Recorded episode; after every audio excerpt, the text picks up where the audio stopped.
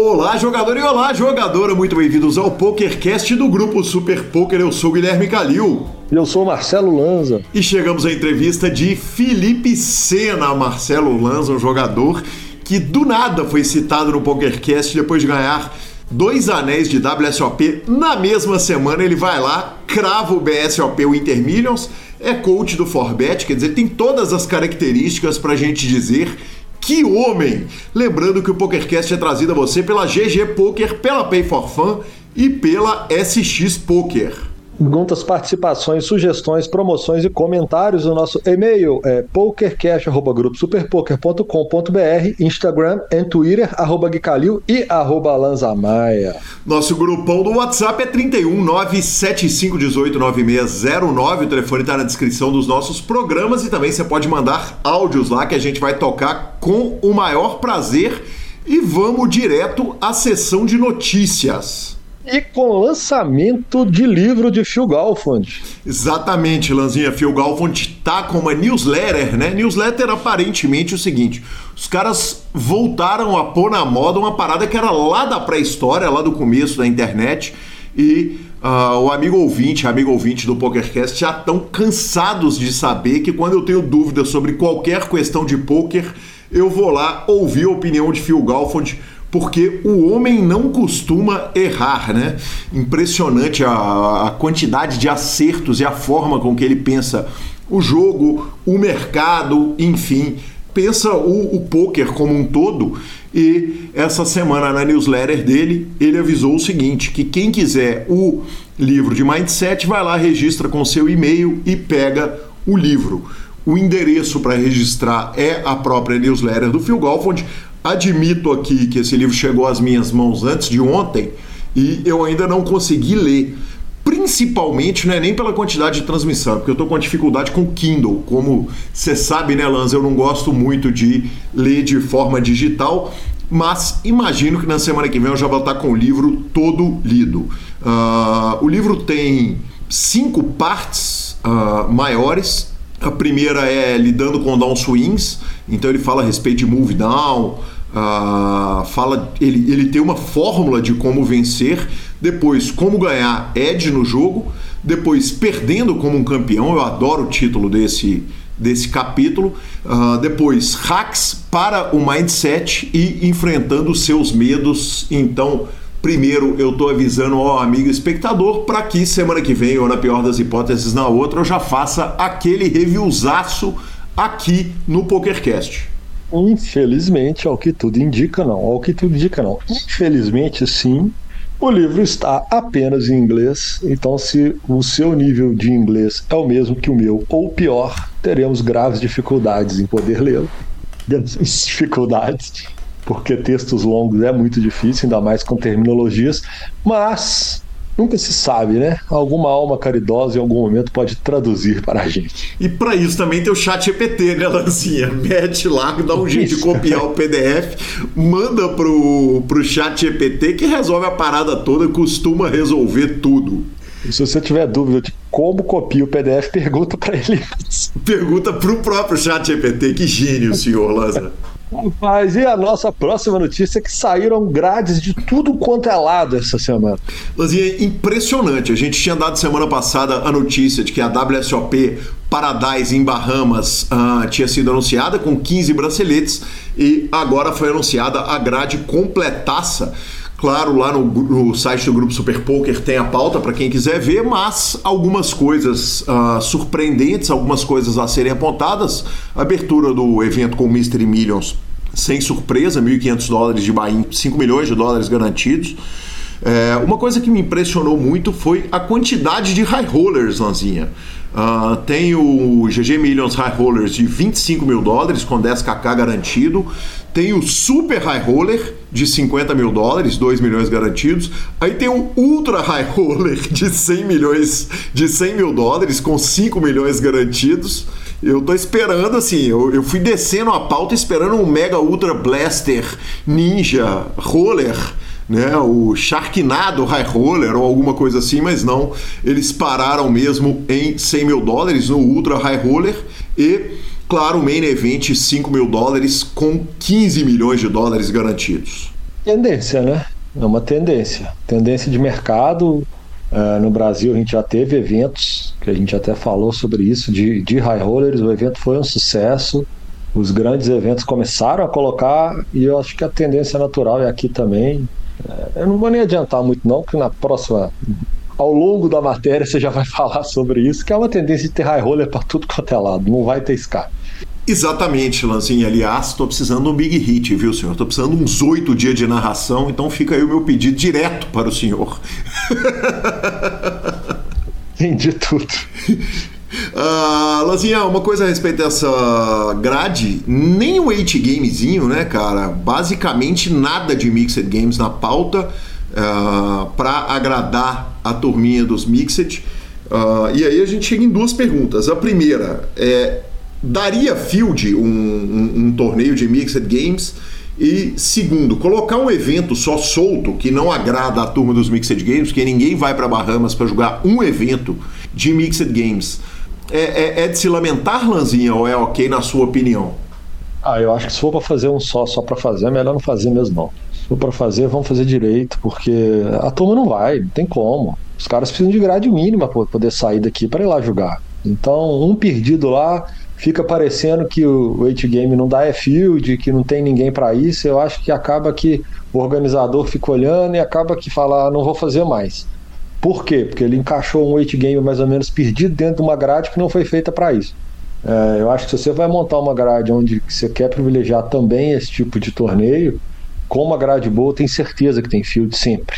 É um field que está crescendo, é um field muito fiel às modalidades, assim, pode ter um outro torneio que é muito melhor, só que é de Holden, ele vai jogar a especialidade dele. E eu acho que realmente não iria para um evento só, e já que não vai ter uma grade boa, é melhor que não tenha nada.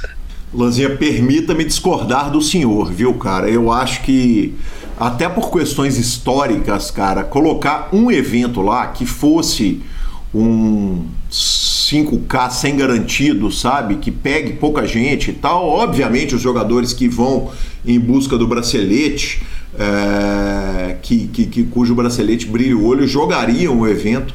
E eu acho que mais. Eu concordo com o que você falou, entendo. Não concordo, não. Eu entendo o que você falou, mas por questões históricas eu gostaria muito de ver pelo menos um torneiozinho de Mixed na grade. Acho justo. Acho justo, ponto de vista. É, eu só falei em matéria de, de tamanho de fio de crescimento de mercado mesmo, assim. É, eu não tenho dúvida que se você tiver só um evento, igual vários anos, a gente se passou quando estava começando, tinha um eventinho ali, um ou dois, ele sempre dava um field. Eu só acho que sendo em Bahamas e tudo mais, eu acho um pouco mais difícil, ainda mais com uma grade que, pelo que a gente passou o olho nela aqui, vamos falar assim, uma grade apertada. Tem muito evento todo dia. E eu não quero desmerecer o, o, o, o, o torneio de Mixed. Eu acho que ele tem que estar em destaque. Mas, de fato, falando-se que é uma WSOP, né? É o que a gente sempre falou, né? A online ela ainda não é a WSOP porque ela não tem os Mixed todos, a, a série online. É, tem que ter, você tem razão. Nem que for um lá, tem que ter. Anunciado também W Cup Marcelo Lanza, 80 milhões de dólares garantidos em 110 eventos numerados, professor Marcelo Lanza. Uh, acontece de 10 de setembro a 4 de outubro. Claro, a gente vai trazer aqui os principais títulos brasileiros, visto que não dá para trazer todos os títulos brasileiros, que senão o programa ia ter que ter duração eterna. É o famoso problema bom no nosso caso, né? Exatamente. A gente sabe que a brasileirada amassa nesse evento, amassa nos eventos online, então a gente não conseguir trazer os resultados brasileiros é uma coisa boa demais, é uma coisa que nos deixa muito felizes, inclusive. Maravilhoso. E foi anunciado também o KSOP GG Poker South America, um evento gigante uh, de 24 de janeiro a 7 de fevereiro. O evento vai acontecer na cidade do Rio de Janeiro, 35 milhões garantidos.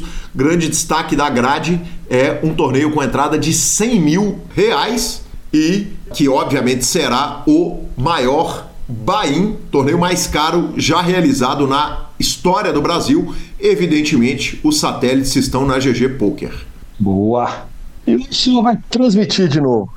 Lanzinha, eu estou transmitindo, né? A gente está gravando o programa na quarta-feira, dia 17, e eu estou transmitindo o The Cage Live. The Cage Live tá legal demais, cara. É um híbrido, é um cash game em formato de torneio. Basicamente é o seguinte, é um cash game no formato Hotel California, em que você pode entrar, mas você não pode sair nunca mais. O jogador da Bahia de 5.250 dólares recebe 5 mil fichas, né? 5 mil dólares em fichas. Eles jogam dois níveis de blinds nos, no, no, dia 1 A, 1B e 1C. Uh, dois níveis de blinds de 3 horas. Dia final, três níveis de blinds de 3 horas, então são 9 horas de jogo. E acabou, os jogadores vão ao caixa e trocam o dinheiro. Lanzinha, eu tô fazendo a transmissão com o Caio Braz, vou te falar, cara tá bem high stakes poker. Ontem Chris Moneymaker, aliás, Chris Moneymaker é Kenny, Ryan De Paulo, Ana Marques na mesa e o Moneymaker estrelou o jogo, meteu ficha, dobrou, quebrou, quebrou não, foi pro dobro do stack inicial, voltou pro stack inicial, terminou o dia com 10 mil dólares um clima leve, diferente de torneios e valendo um cinturão para o grande campeão, para a grande campeã. Foi legal pra caramba, cara. Sensacional, sensacional. Hoje que horas que é? Hoje a partir das quatro e meia, né? Na hora que o jogador, na hora que o ouvinte estiver ouvindo, provavelmente tem chance do evento já ter até acabado, viu, Lanzinha? Mas... Isso que eu ia falar, hoje não, né? Porque vai pro ar. Não... Exatamente. Sabe-se lá que dia que o Mano Rodolfo vai conseguir botar o programa no ar.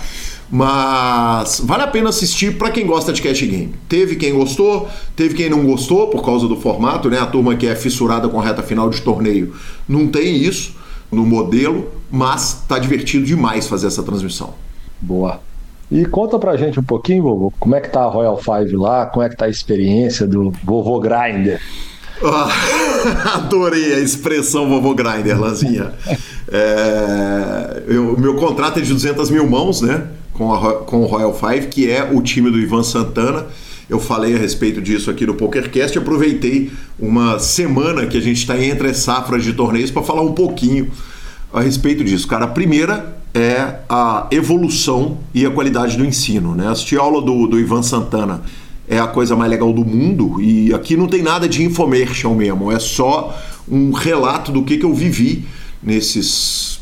Dá para falar que quase seis meses aí, provavelmente seis meses de time. Claro que eu tive dois meses nos Estados Unidos, em qual, onde um mês e meio acabei jogando menos e durante os 15 dias de Vegas acabei não jogando nada. Mas, cara, a evolução que eu tive no time foi bizarra, bizarra. Eu comecei voando no time, aí eu conheci o ferro, ao contrário de Kyle Rey. Eu descobri como é que é o ferro e descobri bonito, não cheguei a ficar negativo, mas de repente aquele gráfico que estava todo para cima, ele apontou para baixo e parecia que nada ia mudar e eu fui pedir socorro pro pro Léo Ventura, que é o meu uh, coach direto, ir pro Alan, ir pro Guilherme, que foi meu coach na turma bronze, e fui ajustando ali e agora tô voltando o gráfico para cima, mas é legal demais, cara. Tem um ambiente muito bacana um espaço ali no Discord que as pessoas jogam nos sessions e para mim é muito legal jogar com outros jogadores vendo. Aliás, uma coisa que, que eu nunca tive problema de fazer e, e, e no time ajuda muito, Lanzinha, é apresentar os próprios defeitos publicamente, sabe? Então é muito comum eu abrir uma sessão e jogar com a galera vendo, com a galera dando opinião. As minhas aulas individuais eu peço para que seja com o time inteiro.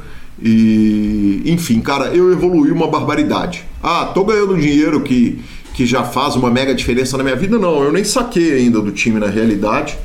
Eu tô realmente focado, enquanto eu tô nos stakes mais baixos, eu, o meu limite agora para jogar é 1 e 2. Eu desci para 51 de volta para poder ajustar as coisas todas do jogo. Tô nesse processo de subir de novo. Uh, foi um move down por minha própria conta que eu falei, cara, não adianta eu ficar batendo chifre e perdendo stakes mais altos. Então voltei e estou de novo tentando fazer um crescimento sustentável, mas está sendo uma experiência incrível, cara, e, e acho importante a gente relatar aqui no PokerCast. Aí sim. É importante também falar sobre isso, né? É, que você falou sobre, pô, fui fazendo move up, achei melhor, cheguei ali, resolvi fazer um move down.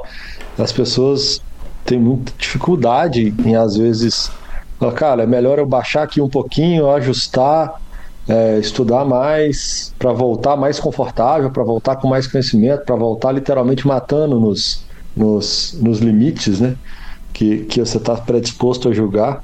E a tranquilidade que você fala da forma como você fez ou de baixar é, é admirável, Simão. Obrigado, professor. É que agora tem o livro do Phil Galfond, né? Então o gráfico vai apontar para acima para sempre, dando um recall da nossa terceira notícia ali, da nossa primeira notícia.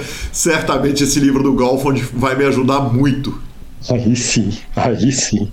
Bora de entrevista? Vamos embora de entrevista, mas não sem antes trazermos a palavra da maravilhosa Pay for Fun, que é a sua carteira digital com cartão de crédito pré-pago, a Pay for Fun uh, te ajuda a mandar receber ficha de tudo quanto é site de poker, de tudo quanto é site de aposta. É um método super simples, direto. Claro que você tem o cartão Pay for Fun que uh, você pode usar para compras internacionais, um cartão aceito mundialmente. E ficamos com a palavra de Rodrigo Garrido. É isso aí, Gui. Então, a Pay é uma carteira eletrônica que qualquer jogador, qualquer pessoa que utilize os sites de poker e os sites de aposta, ele pode centralizar esse valor ali, ou seja, ele não precisa ficar com o dinheiro preso em um site. Ele simplesmente saca para o cartão, depois manda do cartão para outro site e tem a vantagem que dentro dessa carteira eletrônica ele consegue transferir para um amigo ele manda para quem ele quiser esse valor e o amigo deposita depois também para o site que ele quiser. Fica muito fácil você transacionar essa,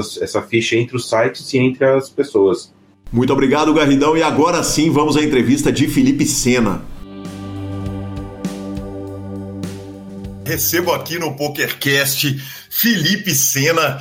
Ah, o, no, no exterior eles têm uma premiação para quem é Breakout Player of the Year, né? O jogador revelação do ano e quer dizer, a gente vai claro contar essa história inteira, passar por ela, mas se tem uma revelação midiática recente, é este homem que está aqui no PokerCast. Muito bem-vindo, Felipe, que prazer te receber aqui no PokerCast. Prazer, Calil, muito obrigado pelo convite. E vamos contar um pouco aí sobre minha história no poker. Foi uma história bacana e e esse momento, assim, de uma, uma mídia muito alta, assim, né? Eu sempre fui mais low profile, né? Então não tô tão acostumado com isso ainda. Que demais! Vamos contar isso tudo aqui, mas eu vou começar com a pergunta que é o seguinte: todo lugar seu tem um 7. Felipe Sena 07 no Instagram, uh, no nickname tem 7 pra caramba. Me conta que, que treta é essa de 7? Cara, isso tudo começou na época da escola, porque na minha escola a chamada era primeiro vinha os meninos e depois as meninas. Aí uh, os meninos de A até Z e sempre encalhava do meu seu set. Tipo, 7, Felipe. Aí 8 era outro, outra pessoa. Toda vez eu era o 7. Eu falei, cara, que loucura. Eu nunca fui assim de ter superstição, de acreditar em números, essas coisas. Aí quando eu fui criar minha conta, eu falei, ah, por que não pôr o 7, né? Tá aí há maior tempo comigo desde a escola. Aí coloquei. Só por isso. Maravilhoso, maravilhoso. Felipe, quem que era o Felipe menino antes do poker? Cara, era um, um moleque que. Cara, eu sempre fui do computador, assim, né? De, tipo, arrumar joguinhos para ficar passando meu tempo. É, morava com meus avós, então. Quando eu não tava no computador jogando joguinho, eu tava indo na praia jogar futebol com meus amigos. Era esse moleque, assim, mais, mais de boa, sabe? É, só que daí com 13 anos ali, mais ou menos, 14, o meu avô comprou um computador que já era um pouco melhor, sabe? E aí ele falou assim, pô, vê se tem como baixar um poker aí pra mim. Aí eu não sabia o que, que era isso, né? Aí eu fui digitar poker, digitei com Q, sabe? Tipo, meio que perdido assim ainda.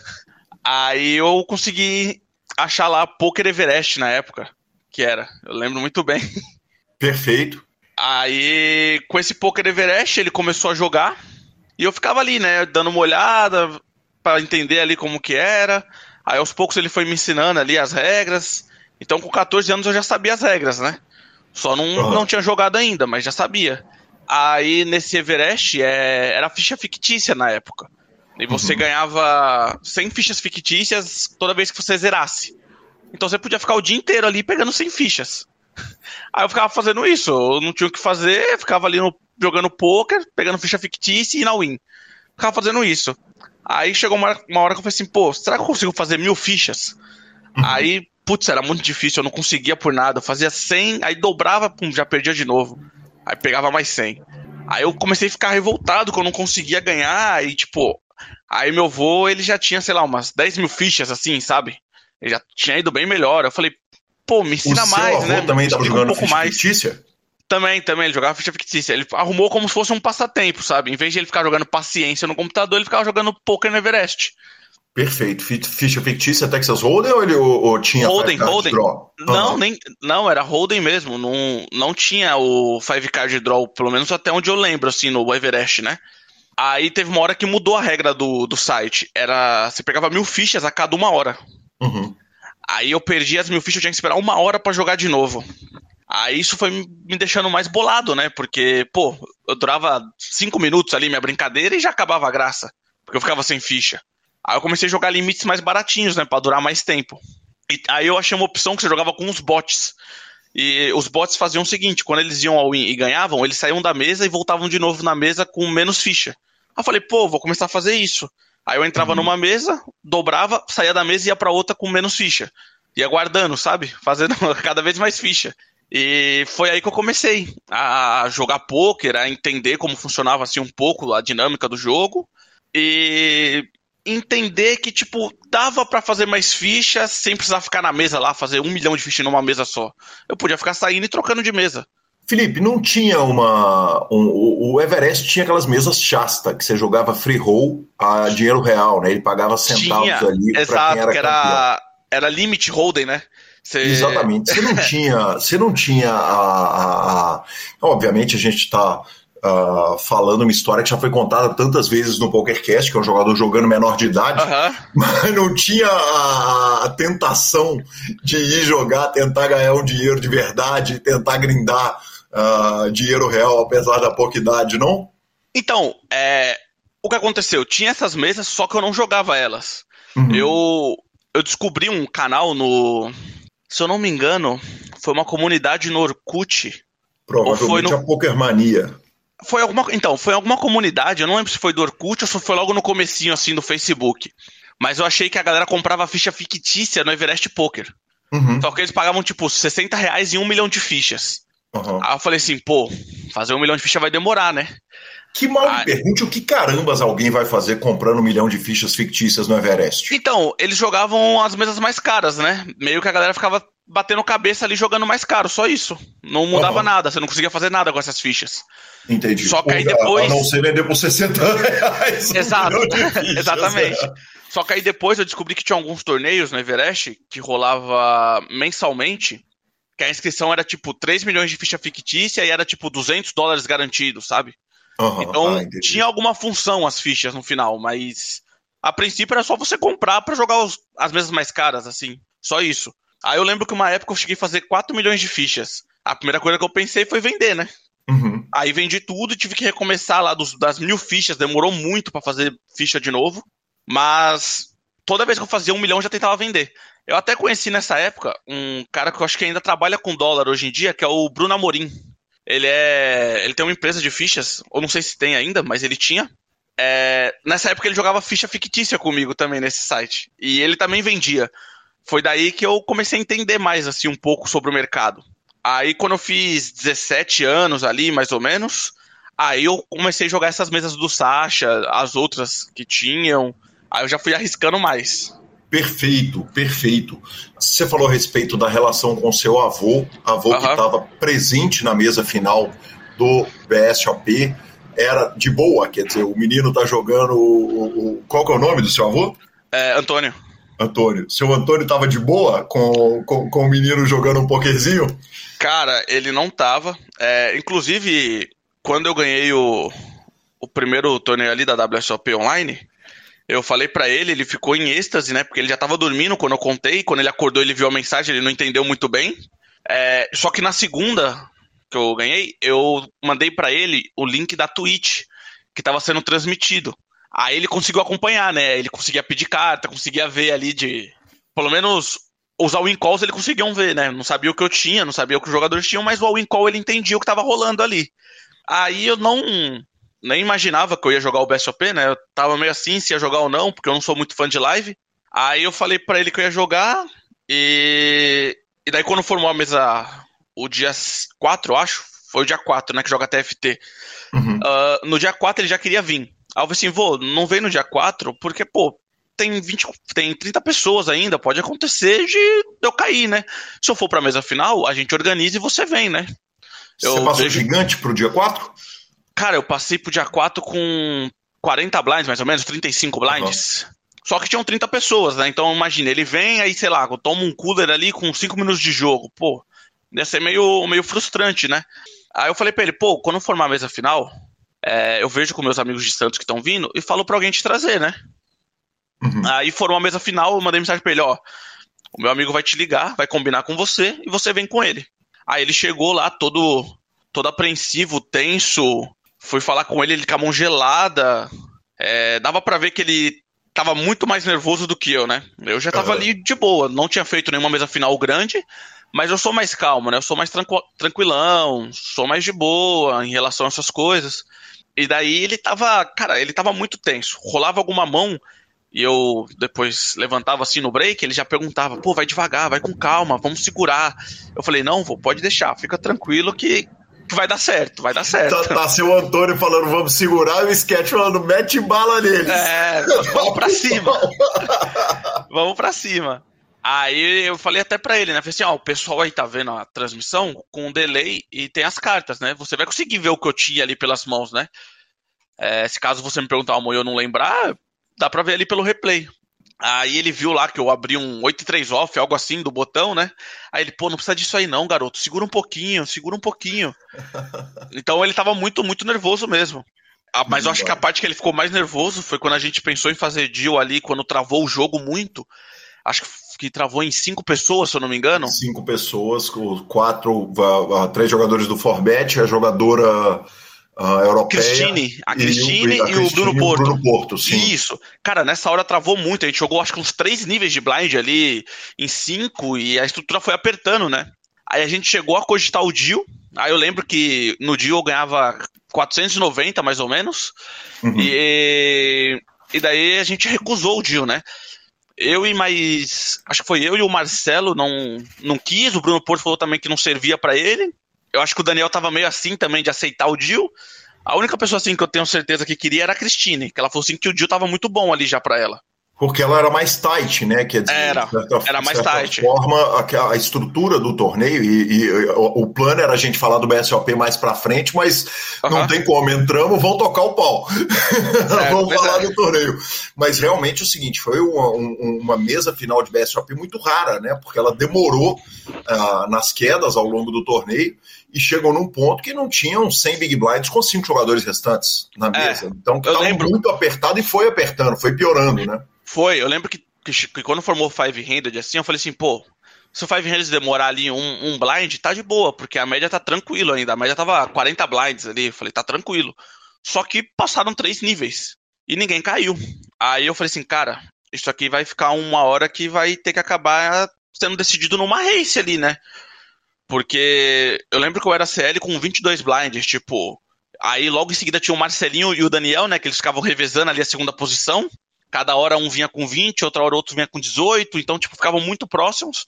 E, tipo, se a gente vai um all-in call ali, eu com a short stack, que era a Christine na hora, que ela tinha 12 blinds, eu fico com 10. Então, tipo, meio que apertou muito ali uma parte.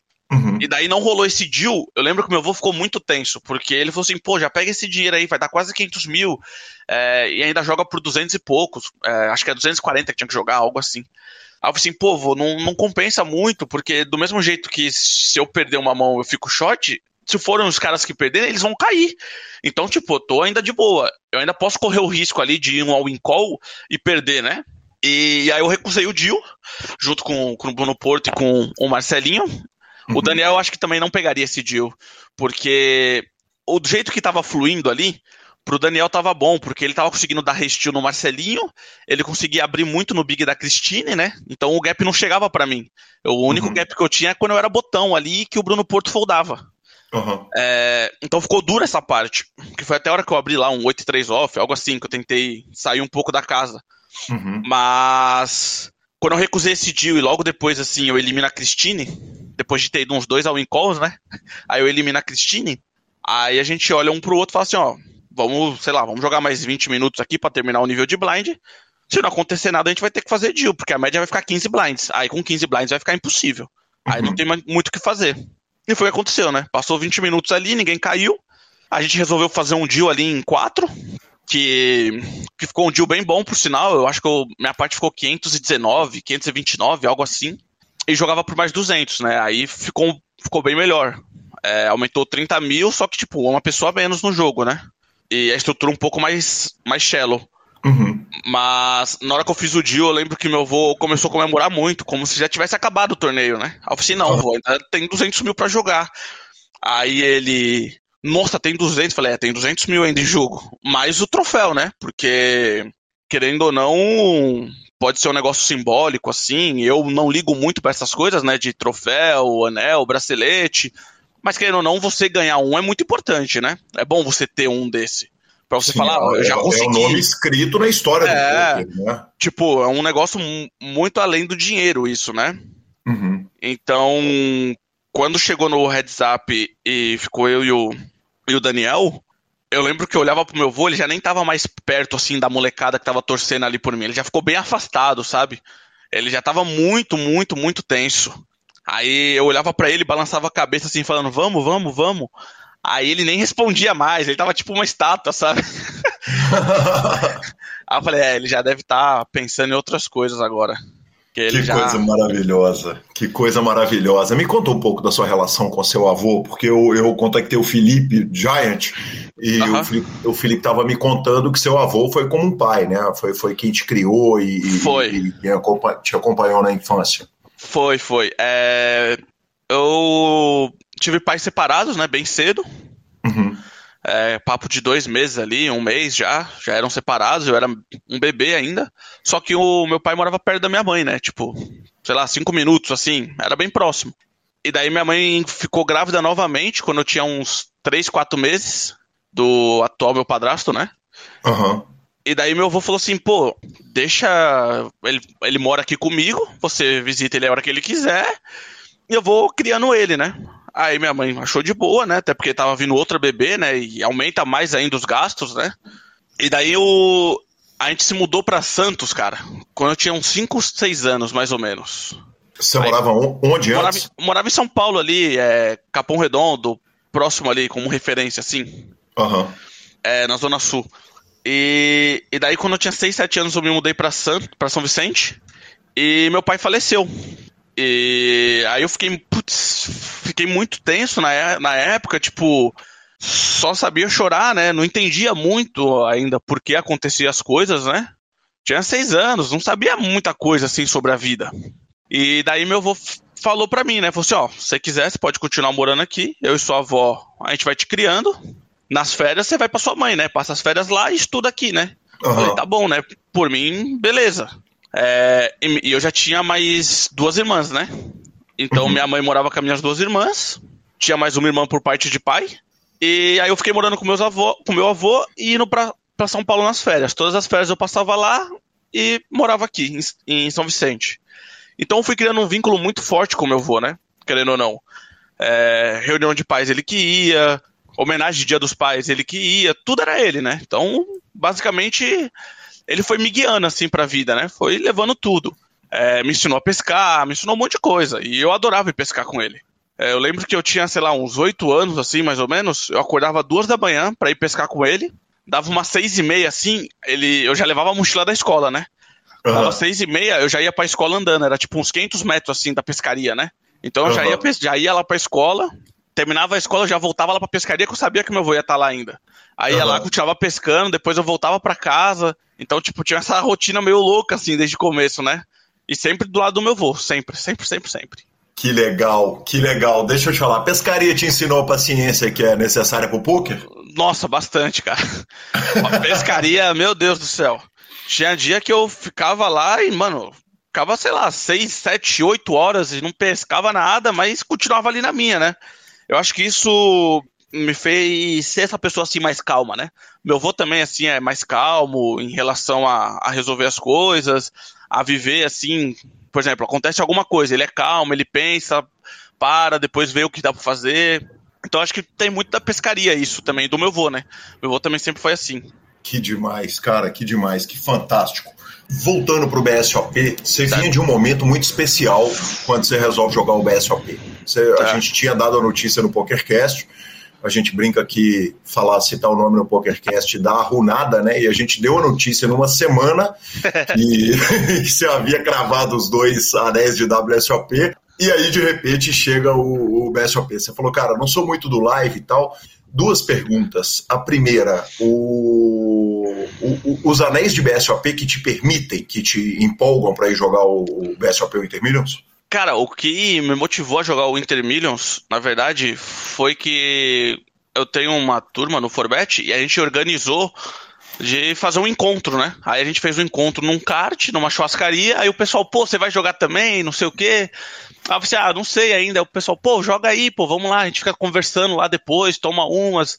Aí eu falei assim, pô, então eu vou jogar, vai. Eu vou, vou lá e jogo. Aí joguei o startup, né? Entrei, sei lá, com 30 blinds no startup, caí e no outro dia eu fui jogar o, o main event.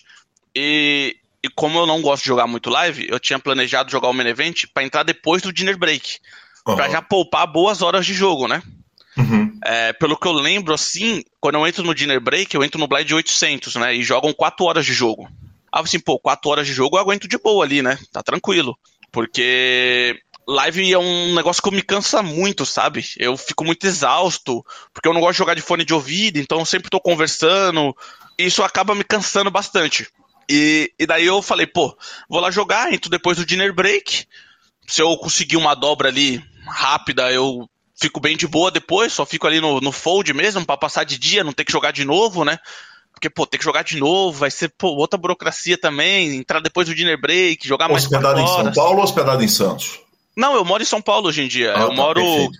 15 minutos do Sheraton, mais ou menos. Uhum. Então, isso facilitou. Acho que se eu morasse em Santos, eu não, não teria vindo, não. Uhum, perfeito. Porque aí já, pô, teria que pegar uma estradinha ali de uma hora e dez, mais ou menos, uma e vinte. Acho que não iria vir, não. Que demais, que demais.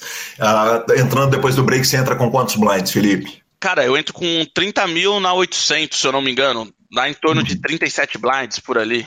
Algo uhum. próximo disso. Que não é e... ruim, não. Stack de trabalho ali que dá pra jogar é, tranquilo. Exato. É, eu já entrei com esse stack aí porque eu já sabia que seria tranquilo jogar, né? Beleza, que eu tô perdendo todo o early game ali com a galera do BSOP, né? Que tem muito recreativo, tem muito aquele tiozão de live que vai lá e fica dando a win no escuro. Então eu perco essa chance de poder encontrar eles na mesa e dobrar, né? E já fazer muita ficha ali no começo. Mas por outro lado, eu pensei mais no, no meu cansaço mesmo. Pensei mais em mim, né? Em jogar uhum. pouco e só me classificar. Só fazer o feijão com arroz ali e passar. Perfeito. E a segunda pergunta é a seguinte: você ganhou um anel de WSOP num dia e menos de uma semana, uma semana depois você ganha o segundo anel. Os torneios uhum. foram eventos número 1, um, evento número 5, quer dizer, você bate 201.225 dólares num dia, uma semana depois você pega 131.900 dólares isso muda o seu BSOP? Quer dizer, você senta mais confiante, mais leve, mais tranquilo para jogar o BSOP? Cara, muda. Muda, porque, por exemplo, quando você já vem num, num momento muito bom, você já tá muito confiante, né? Uhum. Então, ali da, do BSOP, eu devia ser um dos caras mais confiantes ali do, do jogo, tipo, do torneio todo tava numa runada absurda, acabaram de ganhar dois anéis da, WSOP em, tipo, em uma semana, e logo em seguida já tinha um WSOP, então eu falei assim, cara, eu tô no momento, tô no churrilho, é, eu acho que vai dar certo. É, ainda mais que chegou um momento que, que eu percebi que comecei a fazer ficha ali no dia 1, aí eu falei, opa, agora uhum. melhorou. Porque agora, se eu passar de dia, eu vou jogando aqui no meu jogo calminho, tranquilo. É, já tinha acompanhado bastante BSOP, KSOP, enfim, sempre vejo as transmissões né, ao vivo. Eu gosto de ficar por dentro ali. Muito honrado. Então, é, inclusive até a Carol da Pousa fez FT do BSOP de Brasília, né? Ela joga para mim. Sim. Então eu acompanhei ali desde o, desde o dia 3, eu acho, que foi quando ela foi pra mesa da TV, até a FT dela inteira. Então eu sempre tô ali por dentro, né? Eu gosto de ver como a galera joga live, é, para eu poder fazer adaptações, enfim. Então sempre tô ali, tô por dentro, sabe, do que acontece. Não, não chego meio que perdido assim. A falta de live te, te faz faltar tempo de bola ali? Quer dizer. É... Ah, faz. Faz, com certeza faz. É, muito spot ali que, que eu não sei como deve fluir no live. Eu uso a base do online, então, tipo, às vezes os ranges são totalmente diferentes. É, eu não tenho muito. Não consigo pegar muito tel das pessoas, né? Por não jogar muito live. É, apesar de ter sido dealer por um ano e ter visto muito flop, muito live ali dando carta, mas não, não é uma malícia assim que eu tenho ainda do live, né? Uhum. Eu, eu, sou bem cru mesmo. É, às vezes eu conseguia identificar um tel ou outro, por exemplo, o cara fazia balança na cabeça ali, negando, negando em all in. Pô, aí tá de sacanagem, isso aí eu já sei, né? Que o cara tá fazendo teatro. Mas tem alguns que eu não, não consigo perceber. É, principalmente time. Time, assim, o meu é, é bem ruim de live. Bem ruim uhum. mesmo. Perfeito, perfeito. Especialmente jogando com o Bruno Porto numa reta final, né? Que é um cara que é, é, é, é fez a vida no live, um gigante de, de, de, torneios ao vivo, né? Pois é, eu até comentei com, com meus amigos, né? Que, que o Bruno Porto tinha caído da minha mesa ali na, na CMFT. E eu falei assim, pô, a minha sorte é que ele tá short stack ali, né? E eu tô com 70 blinds. Porque ele não vai ficar me incomodando tanto. Mas ele tem uma experiência absurda de live, né? Eu já acompanhei muitas cravadas dele do CPH ali pela transmissão, já acompanhei retas finais que ele fez de KSOP, BSOP, sempre fico de olho, né? Então, e ele é um cara que sempre teve na mesa da TV, né? Então já tinha um pouco assim da noção do jogo dele, né? Talvez ele não conhecesse tanto o meu, mas eu conhecia já o dele. Uhum, certamente, certamente. Ainda mais para quem acompanha. E aí eu vou fazer meu jabazinho, né? Uh, vale demais, né? Acompanhar essa, essas vale. mesas, porque afinal de contas você vai encontrar os mesmos caras no live, né? Vai, vai encontrar sempre eles, né? Ainda mais um, um torneio tipo BSOP, assim, que tem uma estrutura muito deep, vai acabar chegando ali sempre os regzinho ali na, na, final, né? Sempre tá os regs, os mesmos regs ali, você vai ver sempre eles. Então você já tendo noção de como eles jogam, é, você já pode usar como uma base ali de uma informação ali para decidir um spot ou outro. Uhum. E, e, o maior problema, assim, foi quando formou FT. Porque eu falei, cara, eu tenho que, que runar bem no city draw aqui, né? Uhum. Porque se eu runar mal nesse city draw, vai acontecer de pegar um cara, por exemplo, se eu pego o Bruno Porto na minha esquerda, já ia dar trabalho, porque ele chegou na FT acho que 40, 50 blinds. É, com 50 blinds. E eu tinha 70. Beleza, eu tenho, tenho mais ficha que ele, só que ele na esquerda, ele vai, vai causar problema aqui para mim, não vai ser tão fácil. E, e daí eu falei até pro, pros meninos, né, quando saiu o City Draw, parece que eu tava na FT da GG, que você escolhe o assento. Uhum. Porque foi escolhido a dedo, né? Ficou muito boa o City Draw pra mim. Nossa, ficou excelente. Tipo, acho que melhor só se colocasse um, o, o Marcelinho lá na posição 1, no lugar do Myron, né? Porque aí, que aí fechava o círculo ali todo em mim, né? Eu sempre tinha uhum. posição contra eles. Mas o City Draw foi bem bom para mim e isso ajudou bastante também, né? principalmente na, naquela hora que ficou um jogo mais, mais apertado, é, eles não chovavam tanto assim em mim, porque já sabia que eu ia ajustar o range para pagar, e também eu conseguia dar mais raises, né? Quando chegava o gap, porque quem tava na minha esquerda era a Christine, que uhum. era mais nítida da reta, né? Sim. E, e, o outro era o Pompeu. Eu não conhecia ele, só tinha jogado com ele no BSOP, mas ele não tinha muita ficha, né? Então não tinha muito o que ele fazer. Ele ficou numa situação bem ruim, né? Porque quando eu joguei com ele ali três mesas left e ele tava chipado, ele tava dando trabalho na mesa. Uhum. É, ele é um, um, um, jogadoraço de Belo Horizonte. E, e aí eu consigo falar, né? Ah, porque, sim. porque a gente acompanha a, a, a, a, carreira do malandro há um bom tempo. Que legal.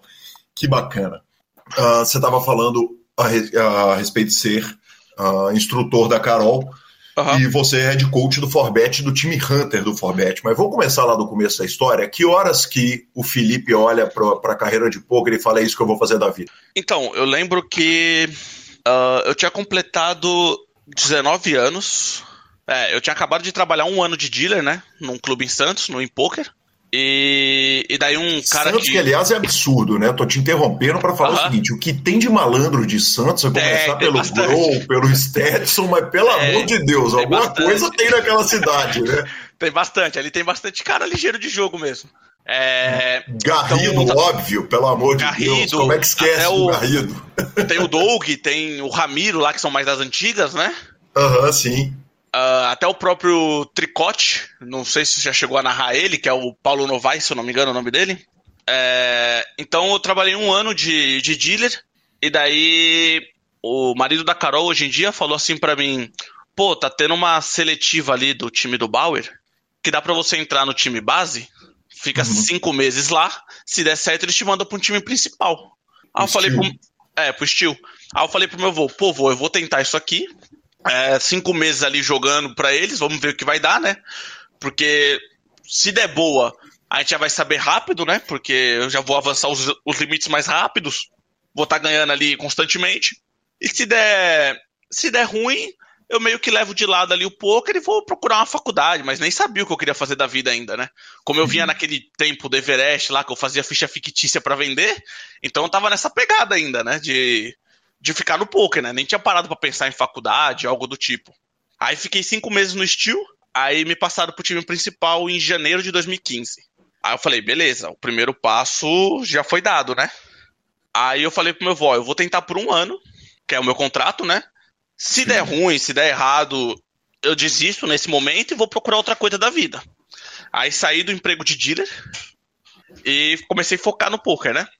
Sim. Quando foi em março, se eu não me engano, foi uns. É, foi março, porque foi antes do meu aniversário. Eu faço 5 de março, ali dia 1, dia 2 de março, eles anunciaram que o time ia acabar. Aí foi uma pancada que eu tomei, né? Falei, putz, complicou agora, né? Porque vou ter que arrumar outro time, vai ser mais difícil. É, não tenho tantos jogos assim, né? Não tenho tanta experiência.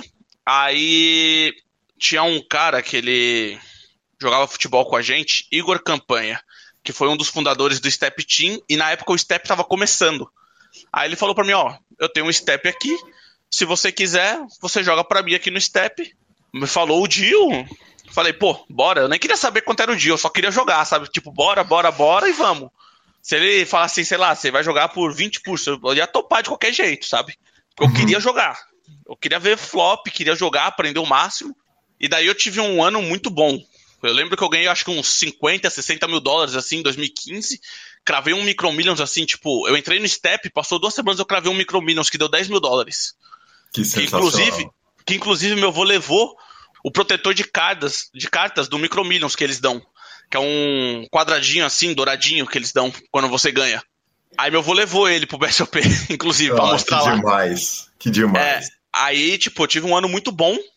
Aí a gente montou um QG em Santos, né?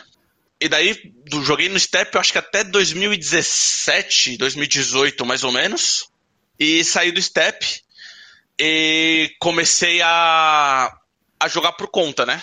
Aí eu, eu e mais dois amigos montamos um time de pôquer.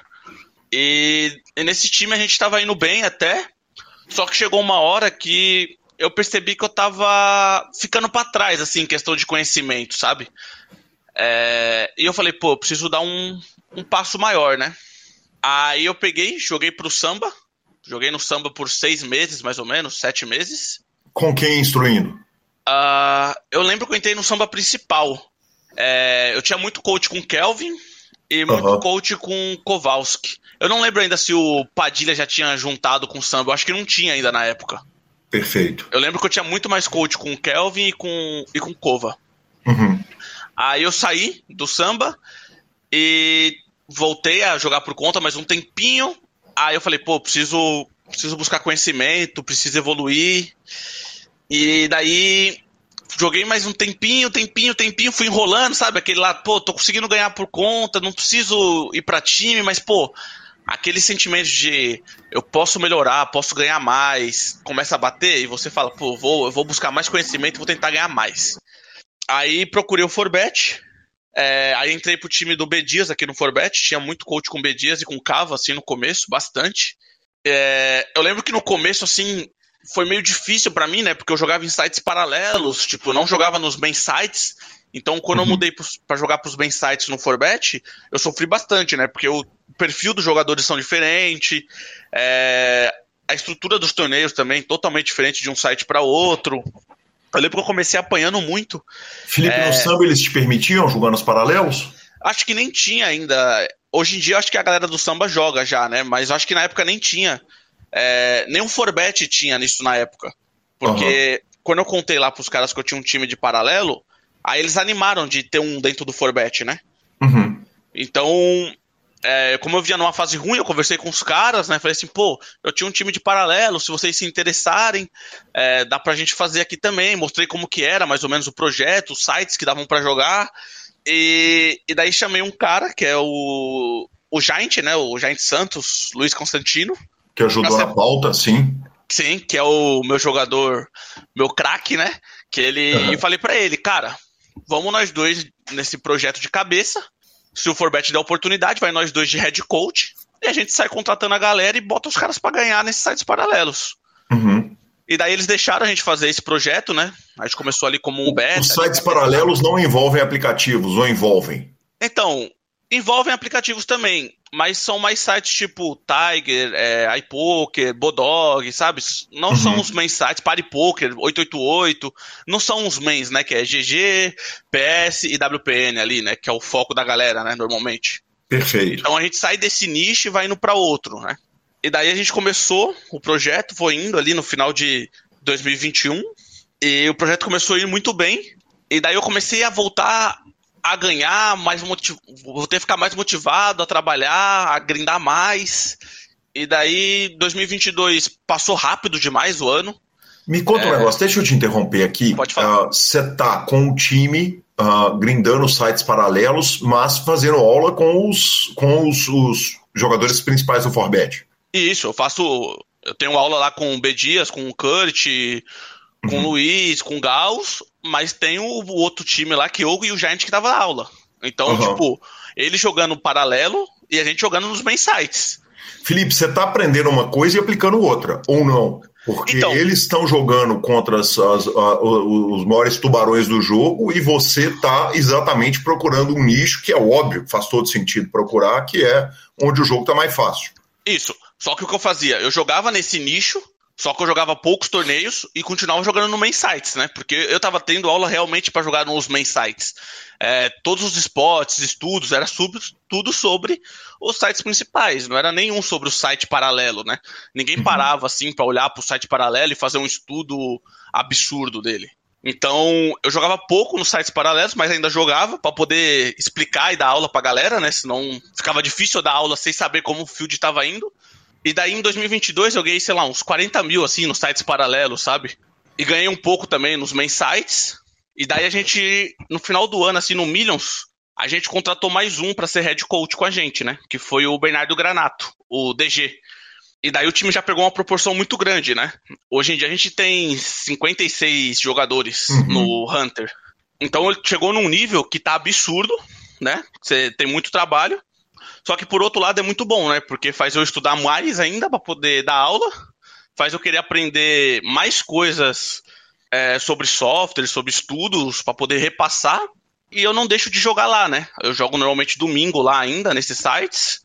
E às vezes ali numa semana, tipo, sei lá, uma terça-feira, quarta-feira assim que tá mais fraco, eu abro um, dois torneios ali do paralelo, é, mas sempre sempre de olho mais nos cavalos, né? Uhum, perfeito. Uh, inclusive, vamos uh, agora, uh, num futuro muito breve, entrevistar o Gansão, que é dono do time do Pompeu, que chegou na, na, na sua mesa final uhum. e que joga praticamente exclusivamente em aplicativos. Me fala a respeito da adaptação. Você falou lá no domingo eu vou grindar nos sites menores, com, com, com um player pool menor do que nos principais.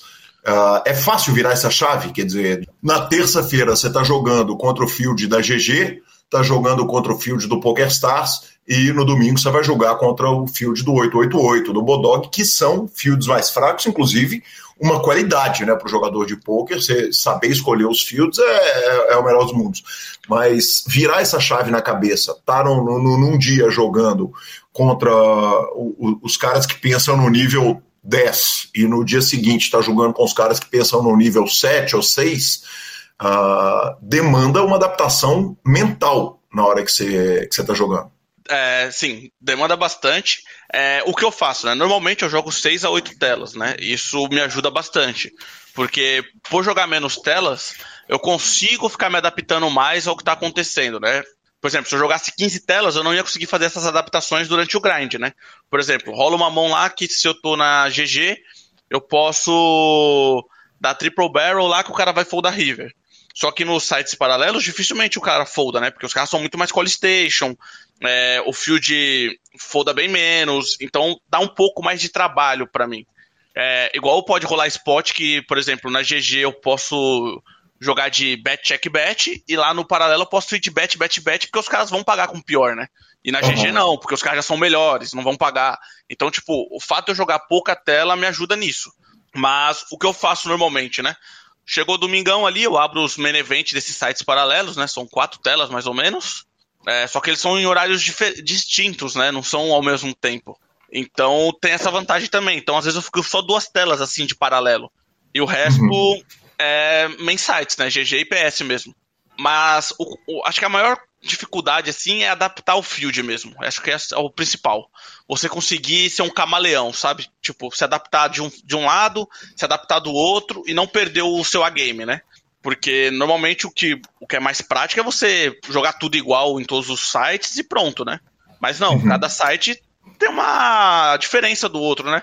Por exemplo, tem site que o field foda muito.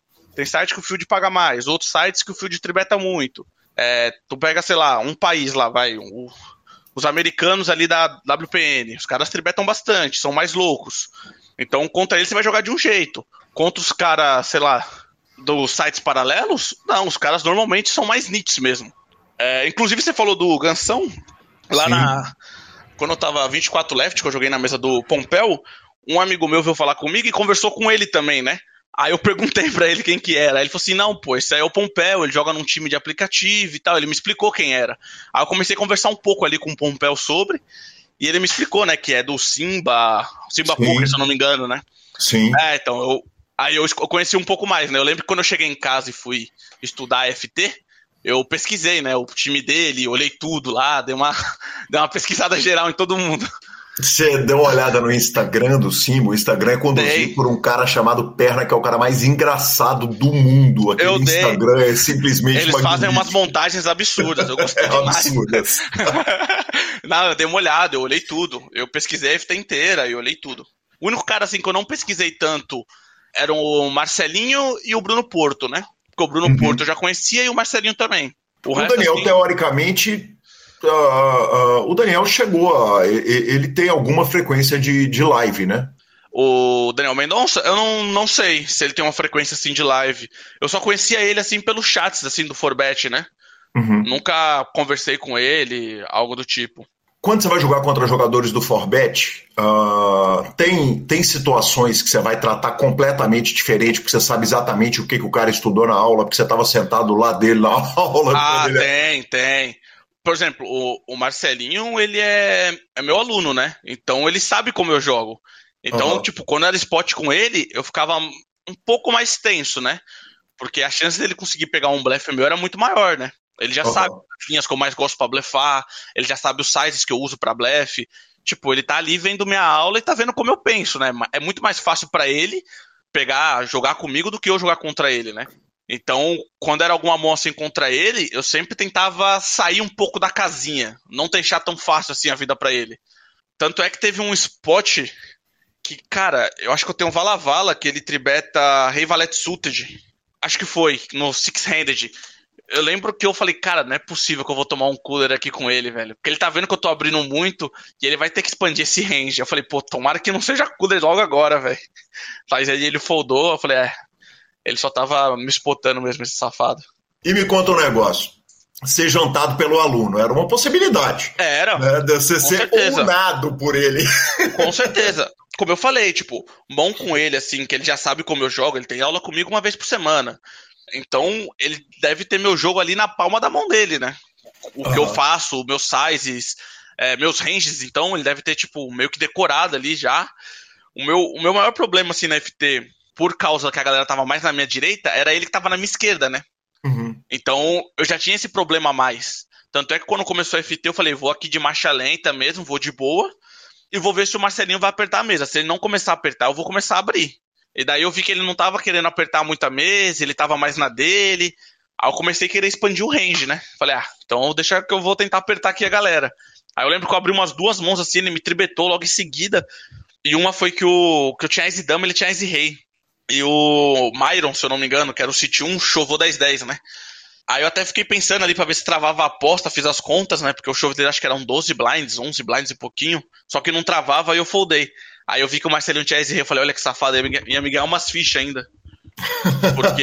Ia mesmo, né? É, porque provavelmente eu iria forbetar o spot, né? Aham. Então, não ia passar e eu ia perder bastante ficha ali pra ele. Que demais, que demais. A respeito do time, do Forvet Hunter, a, a, a turma faz pressão para ir jogar nos sites maiores ou a, a sensação é de satisfação de poder estar batendo num field que teoricamente é mais fraco? Cara, faz, faz essa pressão, né? É, inclusive hoje a gente tem grade pra jogar na, na GG, no PS. E só que a gente faz o cara jogar pelo menos um tempo nos paralelos pra gente ver o jogo dele e ir adaptando. E depois a gente vai passando ele aos poucos pros outros sites, né? Ah, o que acontece normalmente é a gente colocar uma, uma regra ali, tipo, meio que uma obrigação, assim, pra ele. Tipo, jogar 50% da grade dele paralelo e os outros 50% main sites, né? Pra não ficar só Uhum. nos main sites e sair total do objetivo. E joga mais barato quando tá jogando nos sites principais? Joga, joga mais barato do que nos paralelos. Aham, entendi. O, o bom do, o bom do paralelo ali pra, pra molecada, que eles já entenderam, né, hoje em dia, no começo era difícil, né, porque como o time era novo, a gente não conseguia provar pra eles em números, né, não tinha muita amostragem. Então a gente não conseguia provar que era muito bom. Então conforme foi passando o tempo, o time foi tendo resultado, hoje em dia a gente consegue, né, provar pros caras que estão entrando que, ó, segue o que a gente tá falando, joga o paralelo junto, ele vai te ajudar a diminuir sua variância, você vai, você vai acabar indo bem melhor nos outros torneios, é, você vai ter uma frequência maior de saque, tipo, então a gente vai dosando assim o cara, né, aos poucos, pra ele entender como funciona. E isso expandiu para o resto do Forbet, quer dizer, o resto do Forbet passou a olhar para o Hunter e falar: peraí, que tem um dinheiro aqui que, que a gente podia estar pegando e não tá, ou não? A reta de torneios dos sites menores fica exclusiva para o Hunter. Cara, eu acho que eles devem colocar ainda uma galera ali que joga mais barato, né? Porque normalmente Uhum. funciona pra quem joga mu- muito barato ou quem quer jogar muito caro, né? Porque não tem uma grade ali de metade do ABI, né? Não tem, tipo, ABI 15 ali, 14, 20. É, o problema do site paralelo é que tem muito torneio com rebuy, né? Então, torneio com rebuy aumenta teu ABI. É, tem pouco torneio bounty nos sites paralelos. Então a galera já não gosta tanto, né? A galera prefere jogar Bounty, tipo, até entendo, né? Bounty é muito mais divertido mesmo. Mas eu acho que o Forbet já tem, né, um projeto parecido, né? Que é o de, de aplicativos. Que, é, a-. que, é- que segue a mesma lógica, né? A diferença é que tá no aplicativo e não tá no, nos sites, assim, paralelos online, assim, em geral, né? Tá num aplicativo de reais ali, que é mais prático também, muito mais fácil. Perfeito, perfeito. Felipe, você vai dar uma cravada no BSOP Winter Millions, na própria entrevista você fala, é minha, meu primeiro grande torneio e, e, obviamente exalta a cravada ali, exalta a presença do seu avô. Ah, tomamos gosto com torneios ao vivo? Pois é, então, até comentei com meus amigos, né? Falei assim, é, agora o, o próximo. Eu ia jogar, eu ia até pro Panamá, né? Jogar. Só que aí não tinha ninguém Ah, você ganhou, você ganhou passagem Eu e ganhei. não, você ganhou hospedagem em Bahia. E Bahia, exato. Só que aí não tinha ninguém pra poder ficar com a minha filha e aí eu acabei optando por ficar, né? Que aí não tinha como, né? Abandonar. uma a- ficada negociável ou perdemos o Bahia? Então, é, o meu caso, como era um brinde, eu conseguia repassar ele, né? Aham. Porque não era satélite. Exato, não foi satélite. Então Aham. foi um brinde. Então um brinde eu consigo repassar. Eu repassei até pra um cavalo do Hunter pra ele jogar lá. aí ele foi lá, mas não, não deu boa, não. Inclusive, valeu aí, Portela, por ter, por ter torrado meu pacote. Maravilhoso. Pelo menos que ele tenha aproveitado o Panamá. É. Me conta um negócio. O pacote entra como no deal? Ele é um presente seu? Ele, ele entra no, no, no, no, no stake no Forbet com os mesmos percentuais? É, ele entra igual. Entra exatamente igual. Por exemplo, é como se eu tivesse ganho na GG ali um, um ticket de 1.500 dólares pra jogar um torneio. Então, foi um brinde também, né? Então entraria igual no deal. A única diferença Aham. é que se eu perder, eu não perco 1.500, né? É free roll. Perfeito. Felipe, ah, com a cravada no main event, quer dizer, é, é- é um malandro que jogou muito pouco em BSOP, né? São, é, é, efetivamente, você tem uma única pontuação, mas é uma pontuação de 840 pontos Aham. passadas as três etapas. Teve o BSOP do, do início do ano, o BSOP Brasília, BSOP Winter Millions, e faltam duas etapas. Mas você está com 840 pontos, 31 primeira colocação do ranking, e Gabriel Baleeiro é o líder do ranking com 1.614 pontos, faltando um Millions inteiro. Dá para olhar para o ranking e falar, vou dar um pulinho em Foz do Iguaçu, que se eu puxo esse main event eu encosto lá na turma de cima? Então, é, eu acho que o, que até dá para tentar pensar nisso, né? De ir pra Foz e jogar. Pode ser uma opção também, ainda não decidi se eu vou ou não. Só que eu acho que o meu maior erro foi não ter jogado a etapa de São Paulo, né? Que teve aqui no. Acho que foi em abril, março ali, né? Eu não uhum. joguei, como eu falei, eu não sou muito fã de live, né? Então eu, eu moro 15 minutos de lá e não quis ir. Só, só não fui, sabe? Dei uhum. give up, não, não quis ir nenhum dia, não fui lá, não fiz nada. E talvez se eu tivesse ido, tivesse, eu tivesse feito alguns pontinhos, teria uma chance maior, mas acho que tá bem difícil agora, né? Até porque eu sou um cara que não jogo os torneios paralelos que tem, eu jogo só o, o principal e o startup, ou então talvez um high roller, algo assim, né? Uhum. Então o ranking para mim assim, é uma coisa bem difícil de eu conseguir buscar, alcançar. É... Até fui ver se tinha no, no WSOP lá online, se tinha ranking, né? Mas não, não tinha. Porque daí dava, ficava um pouco mais fácil, né? Porque é o jogo de casa, é mais de boa. Agora tem que viajar para correr, o, correr a etapa inteira, aí não, não tenho tanto pique. Perfeito, perfeito. Agora, o, a, o mosquito picou aí? Já está ansioso para o BSOP Millions para tentar fazer um back-to-back -back em Millions ou, ah, ou tentar operar o um milagre? Não, esse aí eu tô ansioso. esse aí eu confesso que eu tô ansioso para jogar.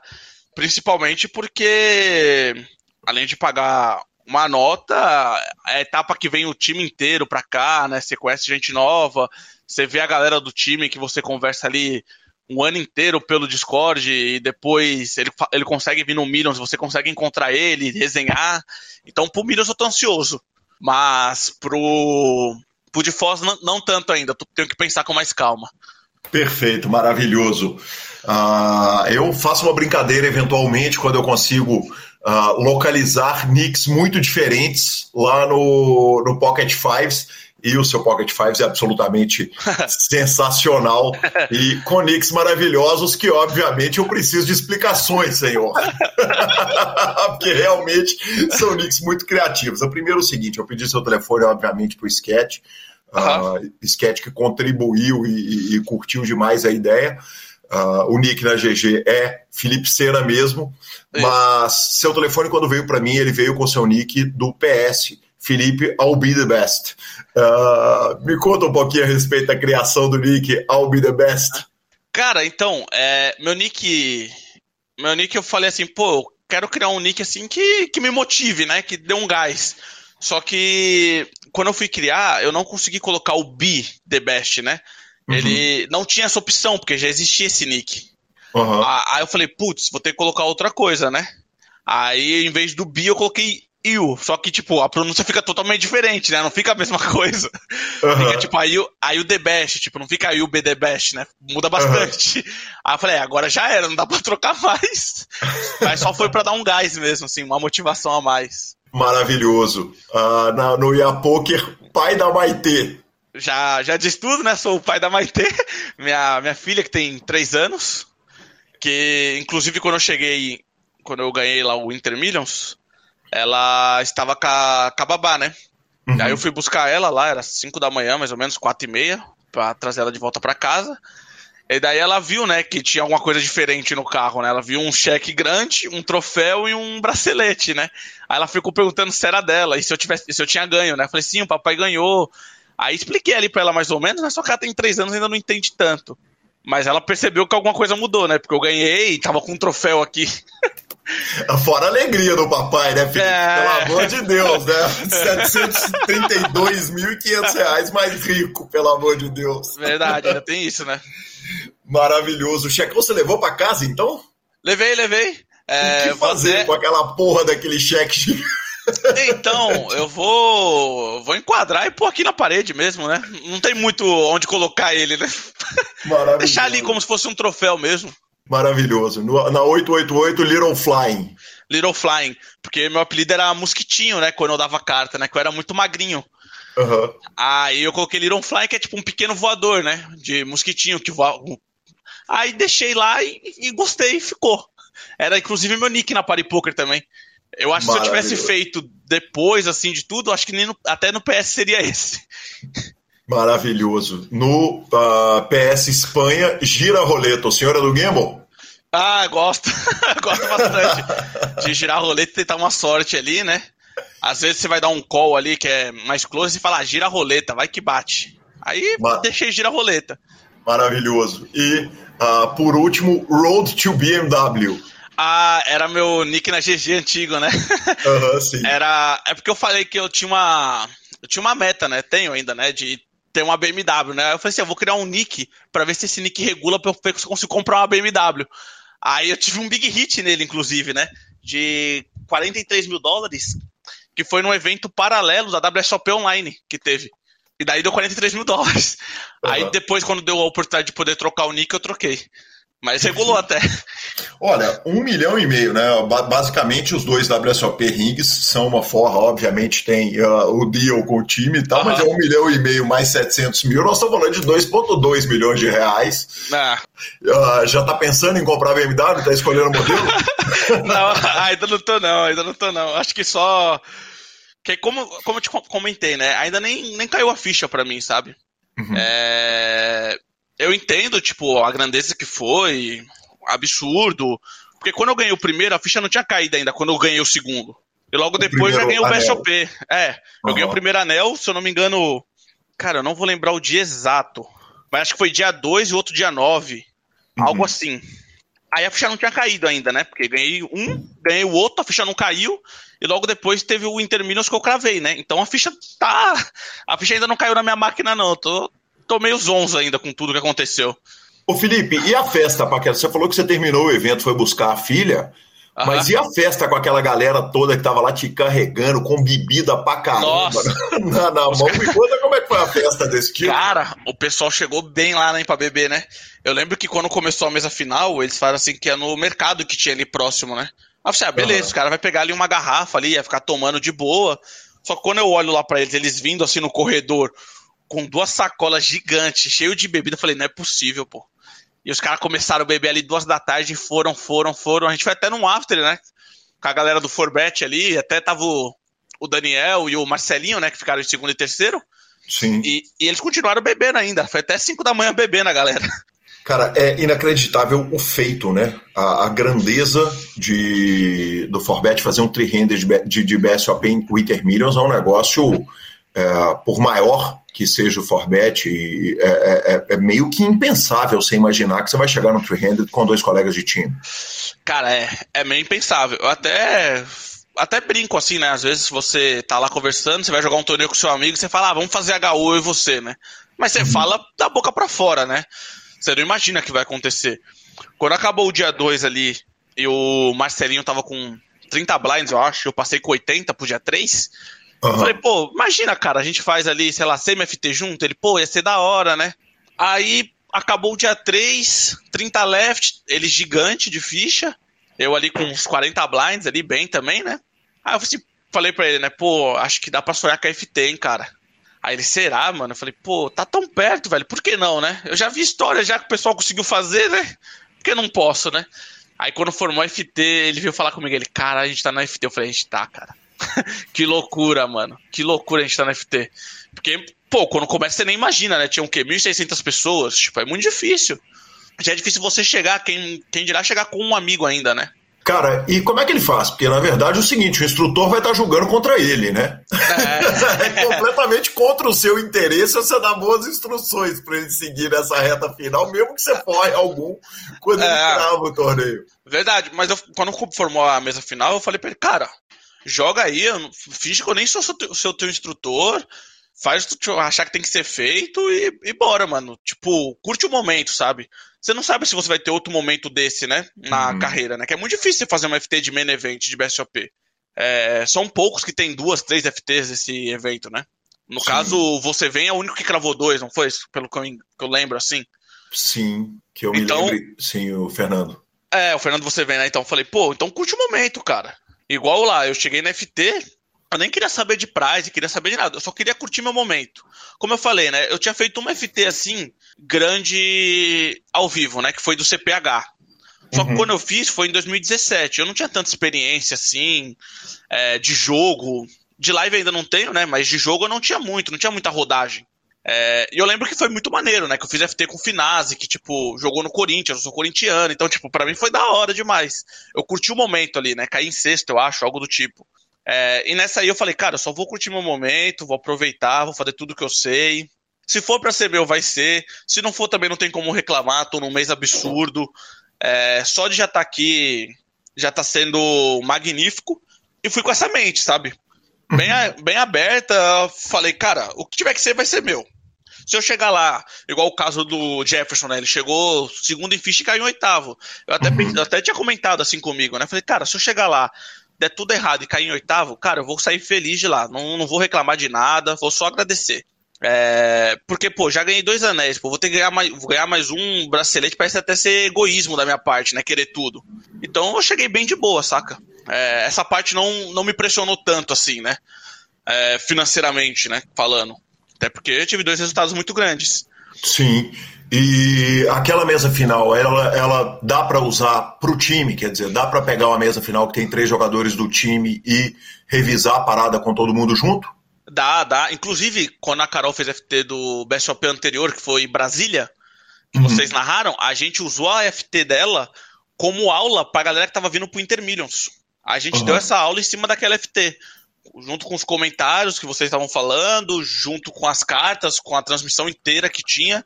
Aí separou diversos spots ali e o DG deu a aula pra galera de como jogar live, né? Que o DG é mais experiente, assim, em live do que eu e o Giant. Daí ele preparou essa aula pra galera. E provavelmente pro Millions a gente vai usar a minha FT, né? Que demais, que demais.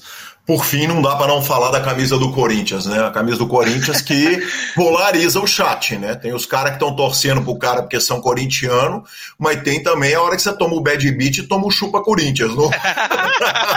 cara, tem, tem. Eu, quando, quando, quando formou a mesa final, eu fiquei lá no salão do BSOP, lá torcendo pela Carol, lá no, no FT que ela tava ali de um turbo, e uhum. eu fiquei revisando a FT ali pelo celular, né? A CMFT toda. Aí eu fiquei vendo os comentários, né? Eu perdi um pote, a galera falava mesmo, chupa Corinthians. É isso aí, aqui é Palmeiras, não sei o quê. Corinthians tem que cair. Aí, igual quando eu ganhava um pote, a galera corintiana falava, vai Corinthians! Aqui é Corinthians, já é campeão, vamos pra cima do Botafogo. Ah, é verdade, é verdade. O Marcelo tava de camisa do uh -huh. Botafogo. Né? E quando eu eliminei o menino lá, que era São Paulino, na CMFT ali, perto da bolha da FT, aí o chat ficou doido, né? Porque tinha Corinthians e São Paulo no dia. Eu tinha até o ingresso comprado já uh -huh. pro, pro jogo. Então, eu até brinquei pros caras, com o pessoal, né? Falei assim, ó, já tô comprando o ingresso. Se caso eu for avançando no Best OP, eu cancelo, né? Mas qual que é a chance de eu chegar lá na FT e não poder ir no jogo, né? É pequena. Aí foi indo, indo, indo, acabei não indo pro jogo. Dá pra dar uma olhadinha pro jogo enquanto você tá na mesa final ou, ou, ou ali então, é só poker? É, na mesa final já tinha acabado o jogo, né? O, foi quando formou a FT. Eu perdi o primeiro tempo todo do jogo porque eu tava na, na bolha da FT.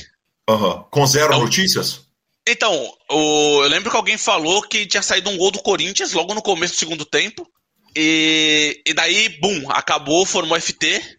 E daí eu corri lá pro para da piscina ali para ficar bebendo umas e assistir o finalzinho do segundo tempo. Aí tomamos um gol, mas aí o Corinthians ganhou. Aí eu falei, ah, tá tudo certo. Hoje foi um dia muito bom, então. Maravilhoso. Felipe, que demais, cara. Que prazer te receber aqui no PokerCast. Uma honra. Parabéns pelas vitórias e sucesso máximo para você, cara. Que simpatia. Que prazer falar com você. Muito, muito obrigado, Calil. Foi realmente é um momento que eu nem, eu nem esperava, assim, né? É, até minha, minha esposa fala, né? Pô, você tem que postar mais coisas. Ah, já falava isso antes, né? Uhum. Porque o pessoal às vezes quer saber, né? Como você tá indo, algo do tipo. Só que eu sou mais assim, né? Mais tranquilão, mais na minha, não sou de postar muito. É, normalmente o que eu posto é foto da minha filha, ou alguma coisa que o pessoal me marca, assim, mas eu não sou de ficar criando conteúdo, né? Não, não sou esse perfil. E agora, tipo, querendo ou não, muita gente mandou mensagem, respondi, muita gente compartilhou, muita gente mandou mensagem parabenizando, falando, pô, parabéns, estava torcendo por você, te acompanham, sei lá, desde 2016. Então, realmente muda um pouco, assim, né? Mas aí depois eu voltei ao padrão, não postei mais nada, já já voltei ao habitat natural de, de low profile. Maravilhoso, maravilhoso. Muito importante a gente te receber aqui no PokerCast, eu poder te receber e contar essa história, história fantástica, história de tantas glórias e que venha a vitória no BSOP Millions de final de ano. Tentarei, tentarei. Vou estar vou tá lá com certeza, né? Até porque do ladinho de casa e o Millions eu sempre jogo, né? Só que eu vou na mesma estratégia, né? Vou chegar ali depois do dinner break, até, até tiro onda com meus amigos, né? Eles falam assim, pô, não tem como perder o early game do BSOP, né? Aí eu uhum. falo assim, pô, quantos BSOP tu já cravou chegando no começo do torneio? Aí eles dão risada, né? Assim, é, eu já cravei um entrando depois do dinner break, então acho que minha estratégia é melhor, mas não é, né? É bem melhor entrar no começo ali, porque você joga com a galera mais recreativa, que provavelmente quando você entra ali no dinner break depois de seis horas de jogo, a galera já deve ter caído, né? É, então você perde esse edge que você tem do começo, mas a gente fala zoando ali, né? Não pode perder a oportunidade. Maravilhoso, maravilhoso. Felipe, muito obrigado, sucesso, tamo junto. Valeu, Calil, brigadão, tamo junto. E em raras ocasiões eu chamo o entrevistado para fazer um adendo. Normalmente a gente não pede cortes, mas eu chamei o amigo Felipe Sena aqui para um adendo uh, de um convite que foi muito especial Uh, eu tinha convidado o Luiz Giant, uh, parceiro e amigo do Felipe, pediu um favor para ele. O favor chegou depois e o amigo ouvinte vai entender. O amigo entrevistado que não sabe também vai entender que isso não podia ficar de fora do PokerCast. Então vamos que vamos. Felipe, esse é, esse é meu neto, né? E neto e filho, né? Que eu peguei muito pequeno para criar. Ficou comigo aqui, né? Desde pequenininho, novinho. E eu fui e eu sempre joguei poker, né? Faz muito tempo, com mais de 60 anos que eu jogo poker. Jogava em São Paulo. Eu passei aqui, me aposentei, passei aqui para São Vicente e criei ele desde novo. Quando ele estava assim com uns 3, 4 anos, 5 anos pra, acima, aí ele viu eu jogando poker, né? Quando ele tomou interesse, né? Ficava sempre ligado, perguntando das coisas. Eu ouvi, senti que ele tinha alguma, né? Incentivei, porque vi que ele gostava de, de, de, do poker, mas eu não deixei de, primeiro lugar, pôr na escola, estudou em várias escolas daqui, fez informática, levei ele para natação, levei para o futebol, levei para o judô, tivemos junto aí para o interior fazendo torneios de alguma coisa, né? Aí eu vi que o maior, maior interesse dele que estava ligado era no, no, no, jogo de pouco mesmo, que ele viu jogando e se interessou muito ficava olhando, né? Aí no foi, foi com, com esse interesse que eu, ele começou a jogar, ensinei ele a jogar no, no aquele site da Everest, que tinha o Everest antigamente, tinha uns bonequinhos que jogavam nem ficha, né? Aí eu ensinei, ele aprendeu rapidinho, né? Até falava quando os bonequinhos, tinha os nomes dos bonequinhos, ele já conhecia. E falou, esse bonequinho tu gosta de blefar, vô. Aí ensinei quando ele estava bem a par do, do, do, negócio, né? Aí foi crescendo, foi interessando sempre. Todo dia ele jogava um pouco ali antes de eu chegar. Quando eu chegava, eu ia jogar a dinheiro, né? E ele, ele jogava era ficha grátis no, no Everest. Só que na medida de que ele foi crescendo, né? Se interessa, é, ficou interessado. Aí eu levei ele para Santos aí pro Impoque, né? Foi onde ele começou, que ele já tinha uns 13 anos. Deixava ele jogando, bancava ele para jogar nos torneios de, pequenos, baixos, né? Sempre nós tivemos junto, né? De todo o negócio. E como aí ele passou, inclusive, falei lá com o pessoal do, do, do IN, ele passou a ser até dealer, mas só foi pouco tempo de dealer, né? Eu sabia que o forte dele mesmo era jogar. Aí meu filho sempre falava também, esse moleque aí é zica, viu, viu pai? Pode segurar ele que ele vai longe. Ele, ele via ele jogando com os meninos aqui todo dia, né? Aí ele ganhou alguns torneios, né? Mas já com 17 anos, já estava bem mais firme falou comigo que era pra, ia para Santos, morar lá com, no apartamento com os amigos do poker, né? Que era do, o Igor, o Durão, os pessoal que sabia jogar. Ele começou a estudar também, que eu falava para ele, estuda para você se desenvolver mais. Ele passou a dar, inclusive, coach, né? Dava coach, mas sempre estivemos juntos, até quando veio, veio do, do, saiu do apartamento, né? Arrumou família. Eu sempre ajudando, incentivando quando ele perdia torneio, né? Porém agora começou a, dar, a ventar, né? Da sorte, porque nesse, nesse mês agora passado ele ganhou três torneios de pote, né? Em seguida, né? Muito, foi muito de grande valor, né? Aí eu falei para ele, tive, eu tava junto no dia que ele ganhou o torneio lá, lá em São Paulo, eu fui para lá para para torcer. Foi até no dia dos avós, né? Ele me ofereceu o, o bracelete e tudo, foi, foi uma muita alegria, muito, fiquei muito contente, né? Aí ele teve aqui em casa, depois depois saiu, né? Agora vamos ver como é tá lá pra, na casa dele com a família dele, mas sempre estamos entrando em contato. E quando ele joga, eu sempre estou acompanhando aqui, né? Eu acompanho aqui pela, pelo site, né? E fico jogando e trocando ideia. Mas é um, é um bom menino, né? O pessoal todo gosta dele, sabe? Tem muita amizade e tem futuro, né? Porque o cara, ele, ele é bem, joga bem concentrado e tem, e tem, tem, tem pegada, tá bom? É isso aí o que eu tenho que falar, porque é, é meu amigão do peito, né? Amigo, é camarada, é filho, é neto, é tudo esse moleque aí. Nós íamos pescar junto, ia pra forró junto, com o negócio, tudo, tudo nós estávamos juntos. Ele sempre fala, tamo junto, vô. É tudo nosso. O negócio dele é, é muita alegria. Tá bom? Falou? Um abração. Felipe demais, cara. Como, como me deixa fora? cara, que, que loucura, que surpresa. Eu nem sabia que ele tinha gravado isso. Ele nem, nem comentou comigo, né? Sim, eu... ele acabou chegando, tem um dia, né, que a gente fez a entrevista, importante falar com o ouvinte demais, né, cara?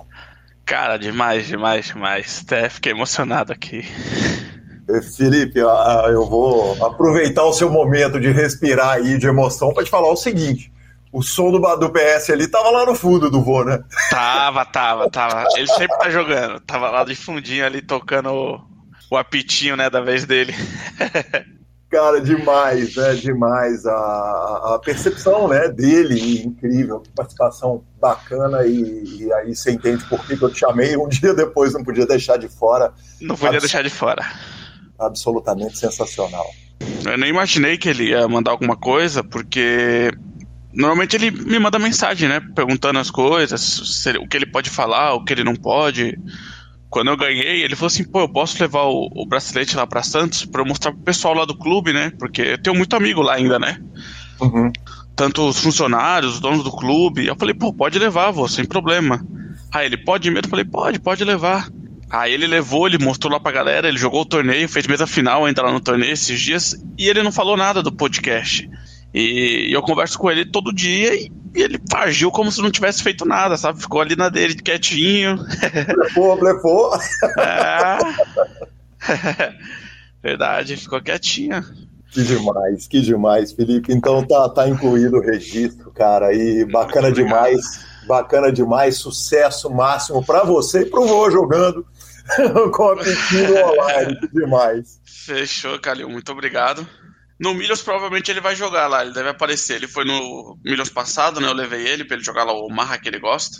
Acho que esse ano talvez ele jogue o Main Event. Ele não, não, não é muito fã de jogar Holden, né? Ele prefere ficar jogando o Marra, mas eu vou insistir nele. Maravilhoso, maravilhoso. Obrigado, Felipe. Tamo junto. Fechou? Obrigadão, Calil. Bicho, obrigado. Eu, eu, o Giant me mandou isso depois que a gente tinha acabado a entrevista. Eu falei, uh -huh. Giant, é impossível isso ficar fora do. do... É legal demais, cara. Tá maluco. Verdade, foi, foi muito bom mesmo esse depoimento dele. Tá maluco. Desculpa mexer com o coração aí, mas eu achei que era muito válido. Beleza, obrigado, Calil. Muito obrigado Tamo mesmo. Junto, mano, um abraço. Valeu. Valeu, um abraço. Lanzinha maravilhoso, que cara legal, que cara legal e Felipe Sena, admito que não o conhecia, né? De transmitir tantas horas de torneio dele que já me sentia amigo e legal demais poder recebê-lo e receber seu Antônio, o avô dele, aqui no PokerCast, entrevista nota 10. Estava arrumando dois anéis antes da entrevista, né? Exatamente, né? Se só de citar ele arrumou dois anéis e um BSOP, imagina agora, né? Veio o brasileiro. Imagina agora. Bem puxado, sim.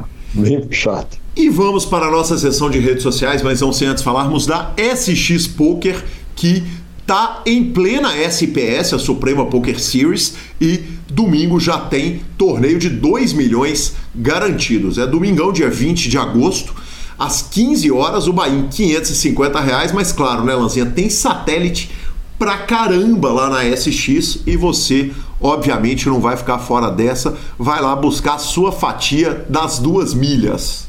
Exatamente. E domingão pra turma que ainda achar que os 550 é caro e que não tá querendo engatar no satélite, vai ter um milhão de reais a 55 reais começando duas horas da tarde. Quer dizer, é aquele torneio que foi explosão, com 20 mil entradas e duas horas da tarde também, tem Bahia para todos os gostos. Maravilhoso, o link da SX e os telefones estão na descrição do nosso programa.